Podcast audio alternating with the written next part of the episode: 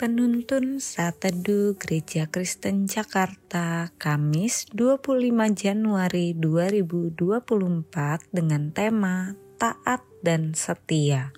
Firman Tuhan terambil dari Kejadian 39 ayat 21 sampai 23 berkata demikian. Tetapi Tuhan menyertai Yusuf dan melimpahkan kasih setianya kepadanya dan membuat Yusuf kesayangan bagi kepala penjara itu. Sebab itu kepala penjara mempercayakan semua tahanan dalam penjara itu kepada Yusuf dan segala pekerjaan yang harus dilakukan di situ dialah yang mengurusnya. Dan kepala penjara tidak mencampuri segala yang dipercayakannya kepada Yusuf karena Tuhan menyertai dia dan apa yang dikerjakannya dibuat Tuhan berhasil. Tetapi Tuhan menyertai Yusuf dan melimpahkan kasih setianya kepadanya dan membuat Yusuf kesayangan bagi kepala penjara itu. Ayat yang baru saja kita baca memiliki kata-kata yang begitu indah. Yusuf dilimpahkan kasih setia oleh Tuhan. Yusuf disayang oleh orang-orang di sekelilingnya. Bukankah itu yang dirindukan oleh semua orang? Tetapi tahukah kita perjalanan hidup Yusuf yang sangat menyedihkan?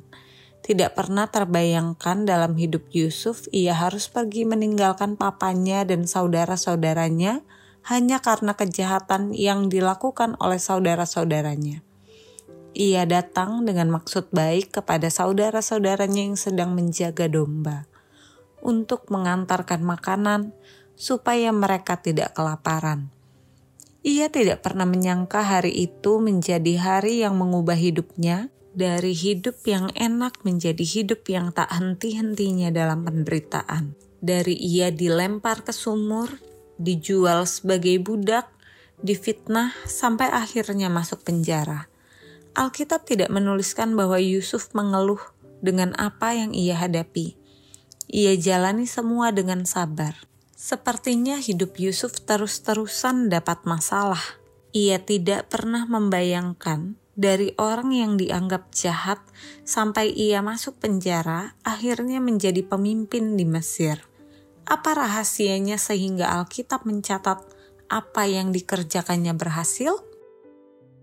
Yusuf menjalani semua proses hidupnya yang berat itu dengan tetap menjadi pribadi yang takut akan Tuhan, setia pada Tuhan. Ia berani berkata tidak untuk dosa, ia tidak kompromi dengan dosa. Walaupun hidupnya sangat berat, peluang untuk hidup nyaman ada di depan matanya, tapi ia tetap menjaga kekudusan hidupnya ia rela kehilangan pekerjaannya, ia rela masuk penjara, dan ia rela tidak punya apa-apa. Ia melakukan dengan sebuah dasar, yaitu hidup jujur, taat, dan setia pada Tuhan. Inilah teladan Yusuf yang patut kita ikuti. Taat dan setia pada Tuhan dalam situasi apa pun, karena Allah kita adalah Allah yang setia. Sebagai manusia, sangatlah normal jika kita menghadapi masalah. Tetapi sering kali masalah yang kita hadapi membuat kita tidak sabar hadapi semua. Kita mau segera masalah itu selesai. Kita sudah tidak kuat difitnah atau menderita bukan karena kesalahan kita.